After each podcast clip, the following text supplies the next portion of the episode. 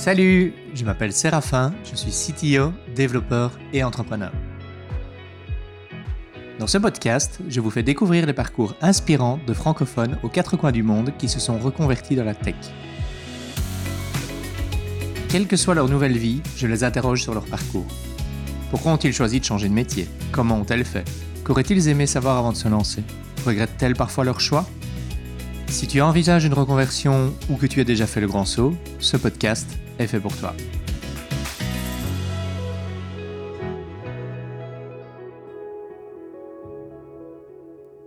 Bonjour et bienvenue dans Changement de programme. Aujourd'hui, j'accueille Marise Arsenault. Bonjour Marise. Bonjour. Tu vas bien? Oui, je vais bien et toi? Ça va très bien, merci. Est-ce que tu peux, pour euh, nos auditeurs, nos auditrices, te présenter en quelques mots? Ben, Mon nom, c'est Marise Arsenault. Je suis une Acadienne de Moncton, au Nouveau-Brunswick. Puis, euh, je suis une mère très comblée de trois adolescentes. Puis, je travaille euh, dans le domaine de l'informatique. OK. Tu travailles dans le domaine de l'informatique depuis combien de temps? Depuis avril 2020, donc au tout début du COVID. Et avant ça, tu faisais quoi? Euh, j'étais dans la vente des produits financiers. J'étais la, la, gérante pour la province du Nouveau-Brunswick pour tous les représentants. Je m'occupais de la formation, euh, de tout ce qui a à faire avec euh, le compliance, puis juste m'assurer que tout était bien fait là, pour la province. Tu as fait ça pendant combien de temps? J'ai commencé en 2002 jusqu'en 2013, donc 11 ans. Pendant 11 mm -hmm. ans. Donc, euh, produits financiers, c'est... qu'est-ce que c'est exactement? Comment que... Oh, c'était des euh, produits pour euh, aider les parents épargnés pour les études de leurs enfants. Donc, le régime épargne études, le gouvernement bonifiait les épargnes de 20% puis c'est enregistré. Et qu'est-ce qui t'a amené à faire ça? Tu as fait quoi comme études à la base? Mon premier baccalauréat était un baccalauréat général, euh, surtout en, en, arts et en sciences, surtout en, en, sciences vraiment. Mais la raison pourquoi j'ai été en vente, c'est, la raison la, plus bizarre.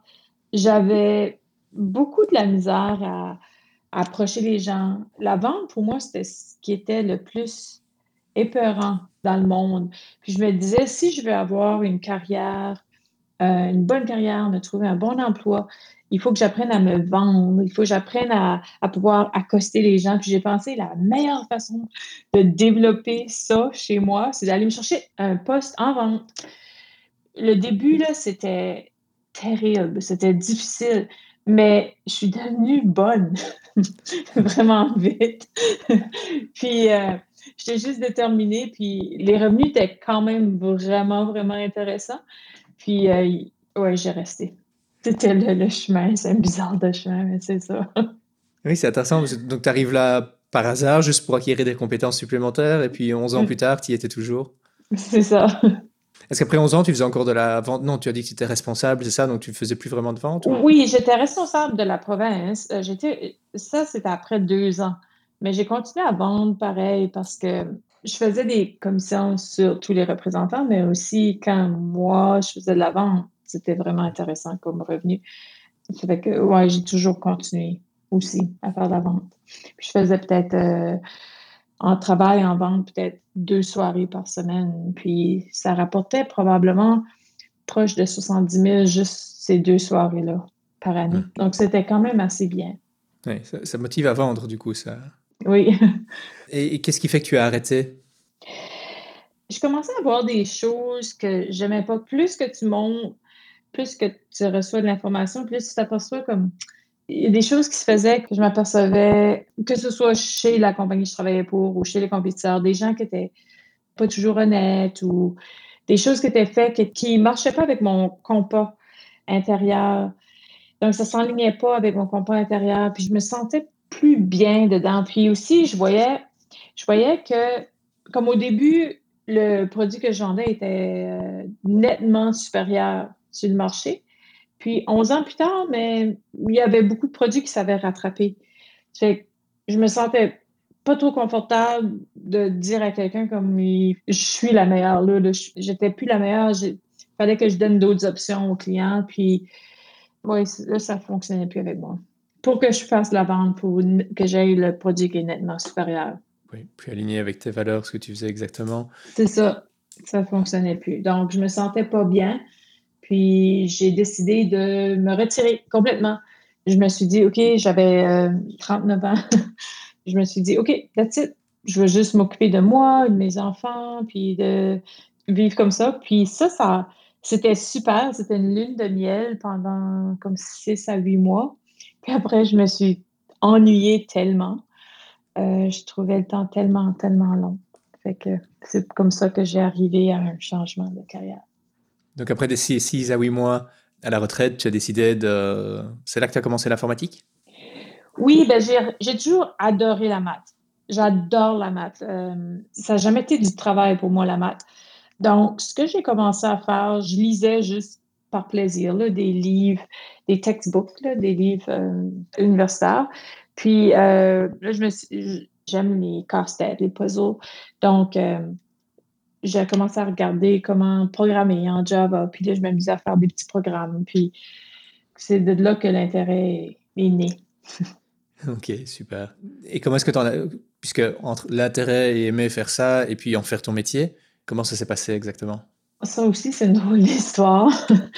Mon père me demandait qu'est-ce que je faisais de mes journées. Il me, connaît, donc il dit Ah, tu dois trouver tes journées longues. Puis là, là j'ai expliqué que je faisais comme je m'amusais à apprendre l'informatique, à apprendre à programmer. Puis il dit ben, Pourquoi tu ne vas pas à l'université? Je dis Ben là, c'est trop dispendieux, c'est trop cher. Puis il dit Ben moi, je te paierais ça, je te paierais la tuition. Ça fait que c'est comme ça que j'ai été à l'université pour un deuxième bac. Donc, euh, c'était un cadeau, un beau cadeau. Oui, en effet. Et donc, à, 40 ans, c'est ça, plus ou moins, si je reprends Oui, j'avais 41 quand j'ai rentré à l'université. Pour 3 ans, c'est ça? 4 ans. 4, ans. Donc, j'ai fait mon, bac à Mount Allison. Ça s'est bien passé, mais au début, je dois avouer que j'avais peur que j'allais pas pouvoir réussir parce que je me disais, bon, ben, c'est correct à l'université que tu as 18-19 ans, c'était, c'était le fun, c'était tes amis sont là, puis tout ça, mais à 41 ans, c'était joliment différent. Puis j'avais peur que je pourrais pas réussir. Ça fait que je, le prenais une journée à la fois. Je me disais, je vais pas mettre de pression, puis je vais faire une journée, puis, puis aller à l'autre. Puis un semestre finissait, puis là, j'allais à l'autre semestre, puis je me donnais jamais de gros buts. Donc, je le faisais un jour à la fois, sans me mettre de pression. Ah oui, donc sans jamais te dire, il faut que j'aille jusqu'au bout, je dois réussir euh, ce bac. Ouais, non. Puis du coup, avec moins de pression, j'imagine qu'à 18-19 ans, où au final, c'est ta carrière qui est en jeu, quand tu fais des études, tu dois réussir tes études pour faire quelque chose après, qu'ici, bah, tu étais déjà dans une mm. situation où tu avais déjà fait quelque chose. la pression n'était pas là pour moi, mais je pourrais voir que ça pourrait l'être pour d'autres gens si que à 40 ans, que tu as des responsabilités que moi, j'avais peut-être pas ça pourrait être euh, stressant. Suite à ta formation, donc à ce, bac, est-ce que tu as trouvé un boulot directement ou comment ça s'est passé? Oui, ben, la première chose que j'ai faite, j'ai gradué en mai 2019. Puis euh, j'ai juste commencé à travailler en avril 2020, mais la raison, c'est parce que je me suis pris une petite vacance, parce que ça faisait quatre ans que j'étudiais. Fait que je me suis pris euh, du temps pour moi, pour voyager un peu. Vraiment, j'ai eu mon, mon premier poste au mois de janvier 2020. Mais ce poste-là, j'ai juste resté là six semaines parce que c'était vraiment pas ce que je voulais. C'était du testing.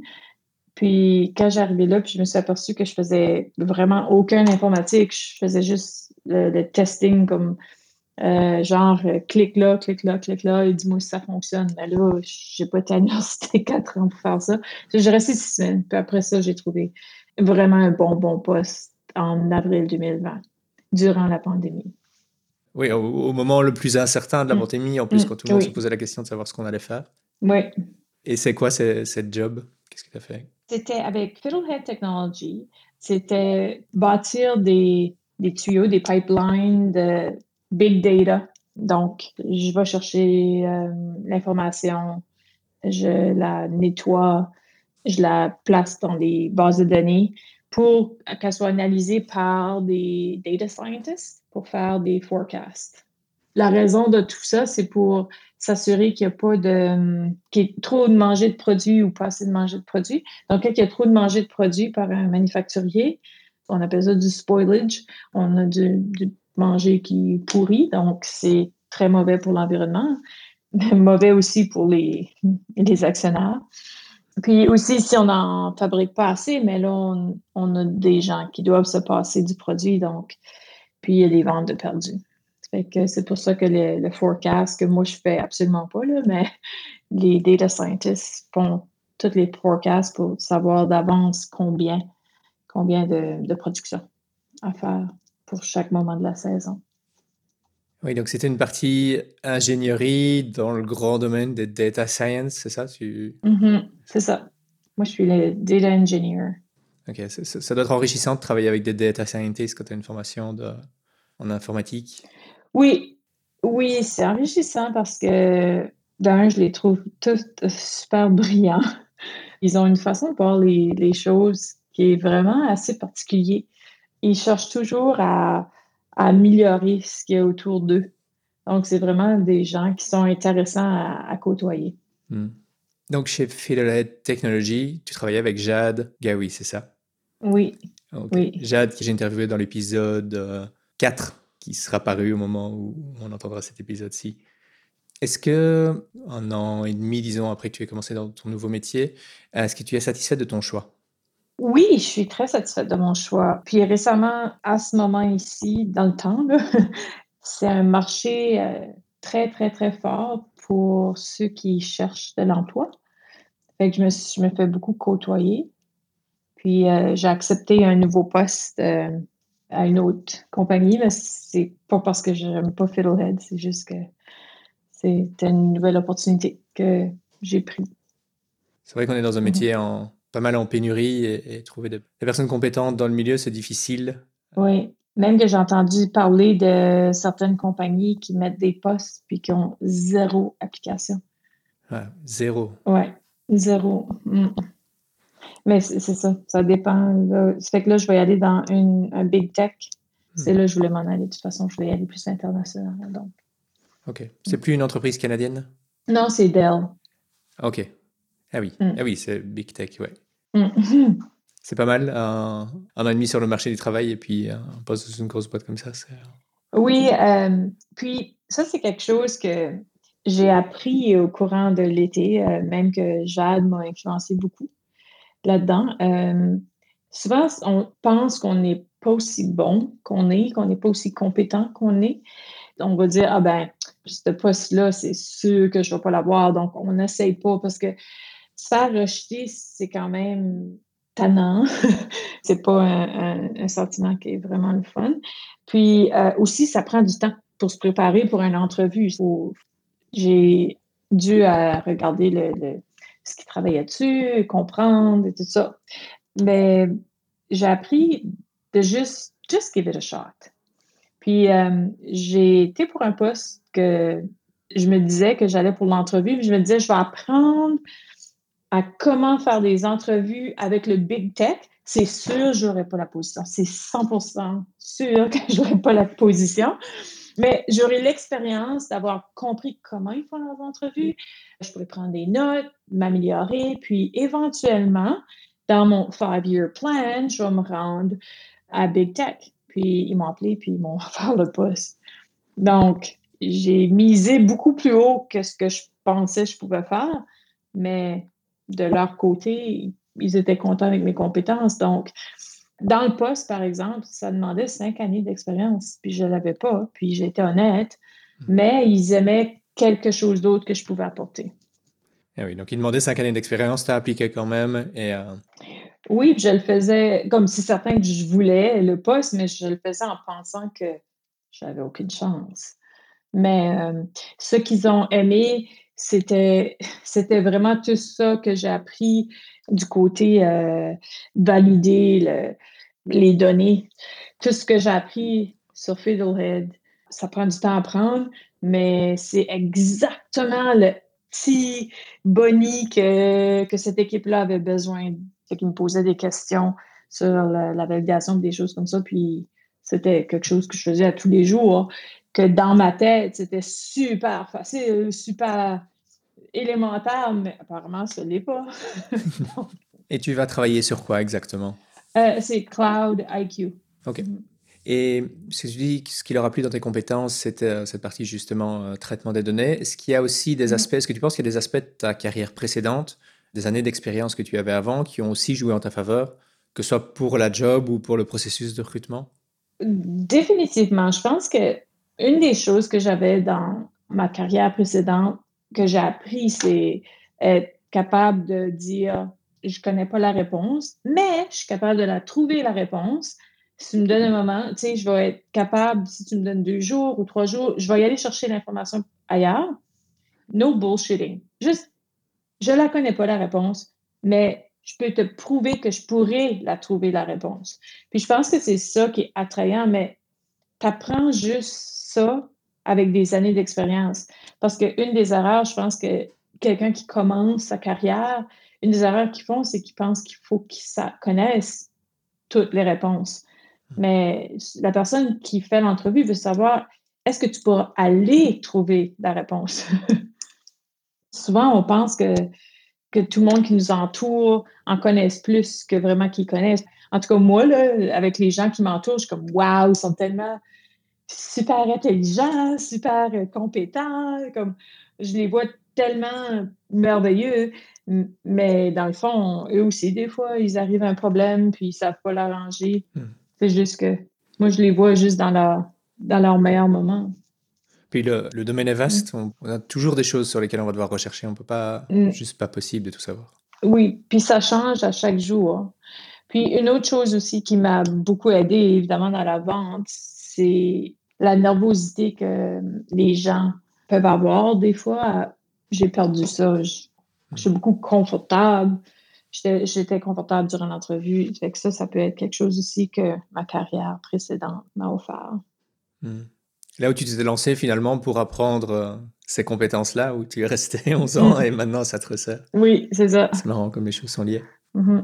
Si tu devais recommencer ta reconversion maintenant, donc ta formation vers le métier de développeuse, est-ce qu'il y a quelque chose que tu ferais autrement? Hmm. Je pense que la chose que je, je ferais autrement, c'est que je serais plus gentille avec moi-même. Je serais moins exigeante, puis je me ferais plus confiance parce que c'est certain qu'à 41 ans versus quelqu'un qui a 18 ans, à 41 ans, j'avais trois enfants à la maison, euh, je m'occupais d'un foyer, euh, mon cerveau est moins vite qu'il était à 18 ans, j'étais moins, on les jeunes sur des éponges. Je pense que je serais plus gentille, puis je me donnerais plus de loose, plus de, de plus de permission de relaxer. Parce que oui, mon cerveau, il fallait que je fasse plus d'efforts qu'avant, mais j'étais trop dure sur moi, je pense. Non seulement je voulais bien réussir, mais je voulais être dans les premières classes, puis je voulais, je voulais me prouver, pas pour comparer avec les autres, mais je voulais prouver que je, that I belong there. Puis, euh, ouais, j'ai pas été très gentille avec moi par moment. Donc, je changerais ça. Est-ce qu'il y a des choses que tu aurais aimé savoir sur euh, ton nouveau métier avant de commencer ta reconversion? Oui, c'est pas bon pour la santé. Tu es assis devant un ordinateur. C'est facile de te laisser aller. Je pense que j'aurais aimé savoir que, afin de faire un, métier dans l'informatique, faut que tu sois très organisé, que tu as des choses santé dans ton frigo, que tu te mets des temps pour l'exercice, faut que tu sortes de chez toi, faut que tu qu'il y a un autre volet à ça si tu veux être en santé physique et mentale. Sinon, euh, ça pourrait être dévastateur. Mais oui, j'aurais aimé savoir ça. Je comprends ça. Surtout, tu as commencé à travailler en début de pandémie. Euh, est-ce que tu es déjà allé travailler au bureau ou est-ce que tu as travaillé à distance tout au long de ta carrière? J'ai tout, toute ma vie, j'ai travaillé à distance. Pour moi, c'est confortable. Par contre, dans mon, mon autre métier, euh, j'étais pas nécessairement devant un ordinateur. Souvent, j'étais au téléphone avec un représentant ou un client. Mais quand je parle au téléphone, je peux pas rester assis. Je marche toujours dans la maison. Fait que je me promenais, puis je parlais avec mon client, puis je peux me promener partout dans la maison. Je suis vraiment euh, un paquet de mal, on dirait des fois. Mais j'avais, j'avais cet aspect-là. Mais en programmation, tu es en train de résoudre un problème, puis là, tu clignotes les yeux, puis ah, ça fait quatre heures que tu es assis là, focusé. ça peut être dangereux. Puis aussi, je bois pas de café, mais euh, j'ai commencé, j'ai pensé, ah ben je vais prendre euh, des thés glacés, des choses comme ça, là, tu sais, juste pour passer le temps, mais faut pas prendre ça non plus. Faut pas commencer à faire une habitude avec des, euh, des breuvages avec du sucre la caféine dedans parce que tu vas en boire 15 d'une journée. ça prendra pas de temps non plus. C'est intéressant parce que quand on parle de, de, ces risques en général, ils sont nouveaux pour les personnes qui ont commencé à télétravailler. Et là, bah, mm-hmm. tu peux faire la comparaison en deux métiers différents qu'on fait, de, qu'on fait à distance. Et euh, le fait que oui, on a tendance à rester absorbé. Tu n'es pas la première avec qui on en parle dans, ce podcast, de rester absorbé devant, devant son ordinateur par un problème et puis d'oublier de se lever, d'oublier de prendre des pauses, d'oublier de faire des choses qui sont. Mm-hmm. Puis aussi travailler comme 5 heures. Exemple, si que tu fais d'un 9 à 5, 5 heures, c'est plus vraiment de. It doesn't have a meaning anymore. Comme, au bout de 5 heures, ben là, je vais finir ça avant demain, donc il peut être 7 heures, là, avant que tu décolles, avant que tu, hmm. tu fermes ton ordinateur.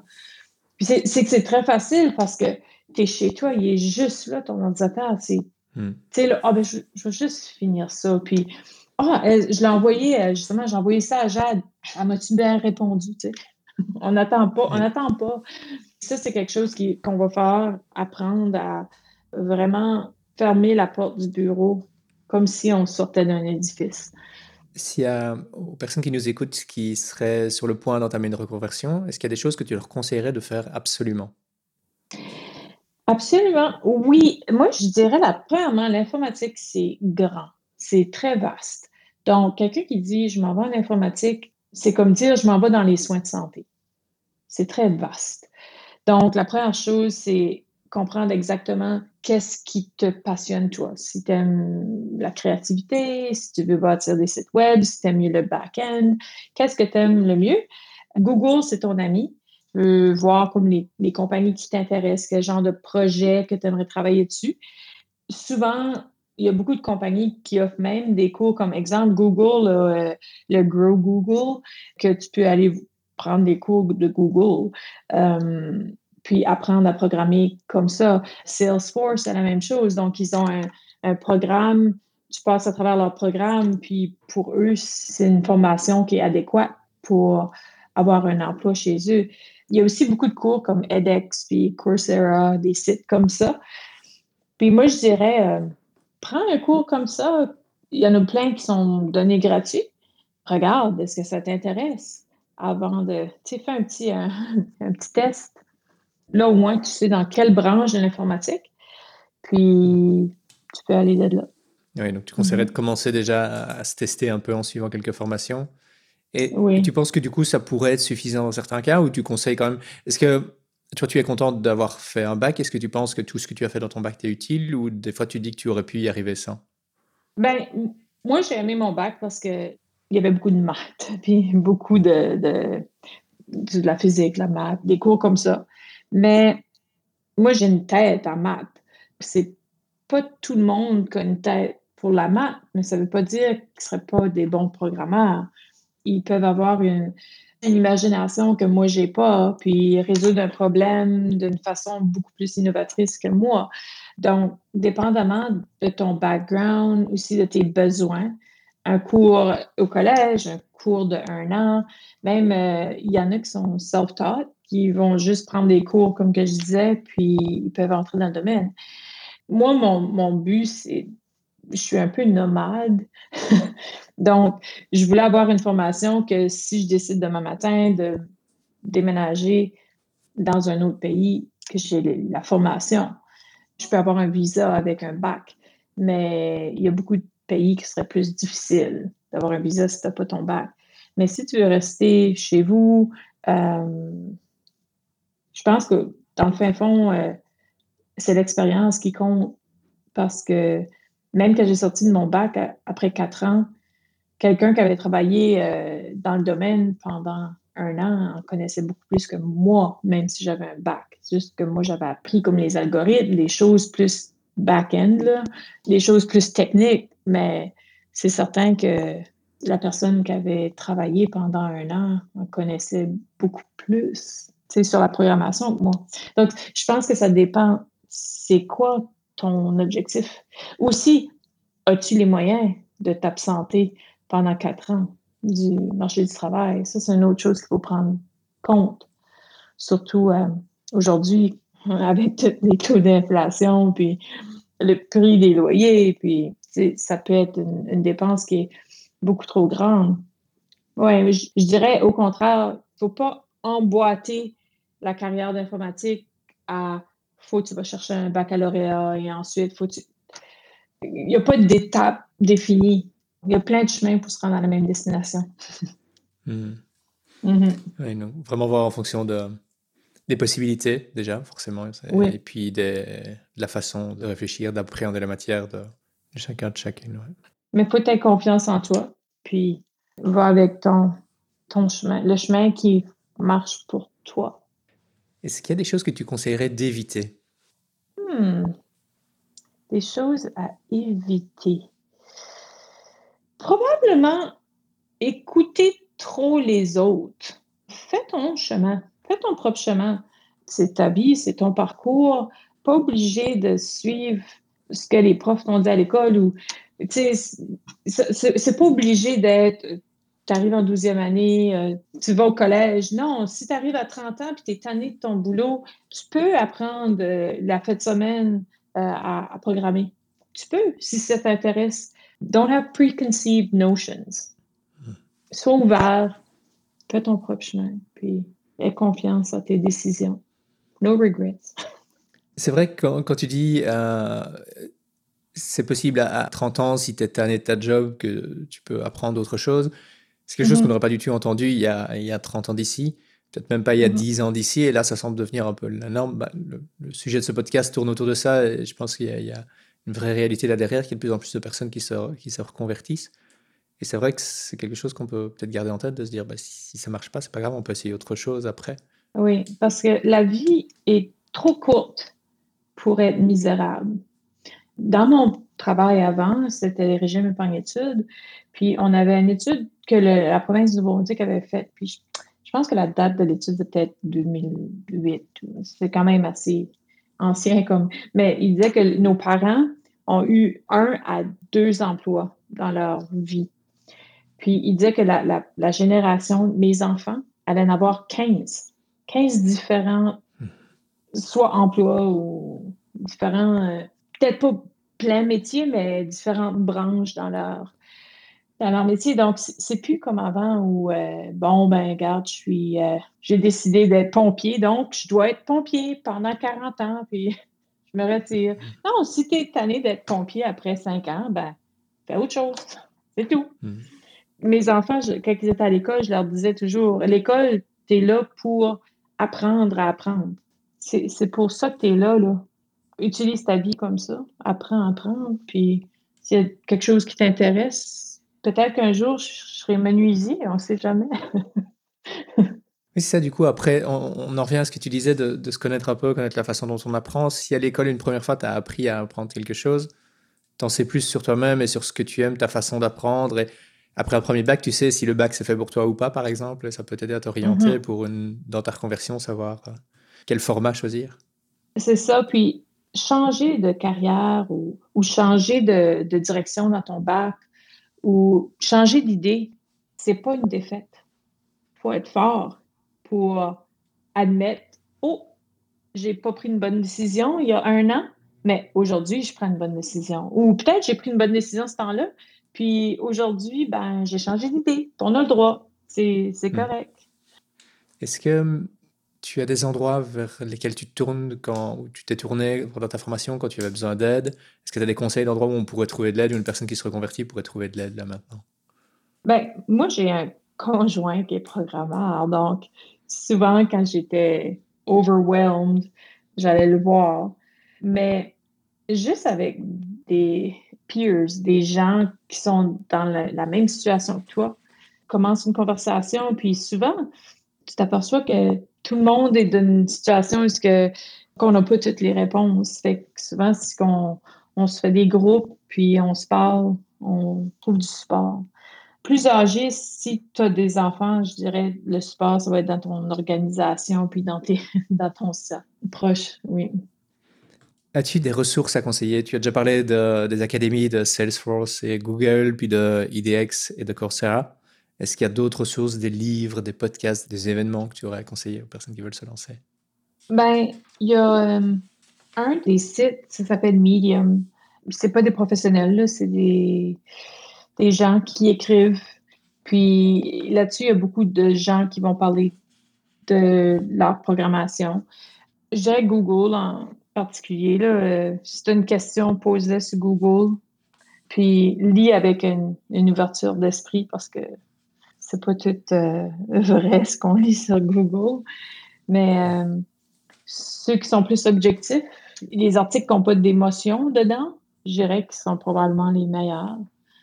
Donc, si quelqu'un est super heureux d'être programmeur ou qui est super malheureux d'être programmeur, c'est peut-être pas les meilleures, les meilleures places à aller chercher de l'information. Mais oui, juste demande. Puis, il ne faut pas euh, s'empêcher d'aller dans notre network puis demander c'est qui qui est programmeur, puis les apporter pour un café. Demander c'est quoi que tu fais, qu'est-ce que tu aimes, qu'est-ce que tu n'aimes pas. Euh. puis, une des choses que je conseille beaucoup, je sais qu'on n'a pas le droit, pas qu'on n'a pas le droit, mais c'est tabou de parler de son salaire. Mais en informatique, échanger l'information parce que vous allez vous apercevoir que dans la même équipe, il y a quelqu'un qui fait 65 000, puis l'autre en fait 220. Puis vous faites le même travail. Ça va dépendre de qui s'est négocié le mieux. Puis en ayant l'information, puis il y a aussi des sites sur l'Internet qui donnent euh, des range of euh, comme euh, genre Glassdoor, des, places comme ça, mais il y, en a aussi que des ranges comme si tu regardes Dell ou Google ou Facebook, ces, ces places-là, tu pourras voir comme à un tel niveau, le salaire est de 100 000 à 140 000. Donc, si tu fais 80, mais là, tu es en dessous. Hmm. Puis, si tu fais 160, mais tu es peut-être, bon, mais là, tu es bon négociant. Good for you. Donc, c'est important de, de parler de ça parce que ça te donne un meilleur indice de qu'est-ce qui se passe. Puis si quelqu'un est prêt à te donner plus d'argent pour tes compétences, c'est parce que tu le mérites. C'est tout. Ça fait sens. On arrive pas mal à la, à la fin des questions que j'avais à te poser. Mm-hmm. Est-ce que tu as un mot de la fin, quelque chose que tu voudrais dire, que tu voudrais partager avec les personnes qui veulent se reconvertir et qui nous écoutent? Ben moi, je dirais, si vous êtes ici, les chansons que il faut penser à faire un, un move, n'hésitez pas, laissez pas la peur vous emporter. Allez-y avec ce qui vous passionne, ce que vous aimez, puis ayez confiance en vous autres, allez de l'avant. Tout en, évidemment, tout en gardant vos, vos responsabilités, là, mais ça se fait. Puis il y a plein de chemins à le faire. Puis si tu veux quelque chose, tu peux aller chercher. Super. merci beaucoup discuter de beaucoup de choses intéressantes ici dans, dans cet épisode. C'est intéressant d'avoir ton avis sur ton parcours, de reprendre un bac aussi tard, commencer le travail en pleine pandémie. Et puis, euh, j'ai vraiment aimé t'entendre parler de ton parcours. Donc, merci beaucoup. Merci de l'invitation. J'apprécie. À bientôt. Bonne journée. Bye bye. Merci à Mélanie Giannette pour les visuels. Merci à Jérémy Collado de WonderProd pour la production sonore et son accompagnement. Et merci à Julie Gillet pour ses conseils en communication et promotion. Voilà, changement de programme, c'est fini pour aujourd'hui. J'espère que tu as aimé cet épisode. Si tu penses qu'il peut être utile à d'autres personnes, partage-le sur les réseaux sociaux et note-le sur ton application de podcast préférée. Ça m'aide énormément pour faire connaître le podcast. Si tu as des questions ou que tu veux me donner ton avis sur le podcast, ça se passe sur Instagram ou Twitter à cdp underscore podcast. Les liens et références cités dans l'épisode sont dans la description. À bientôt!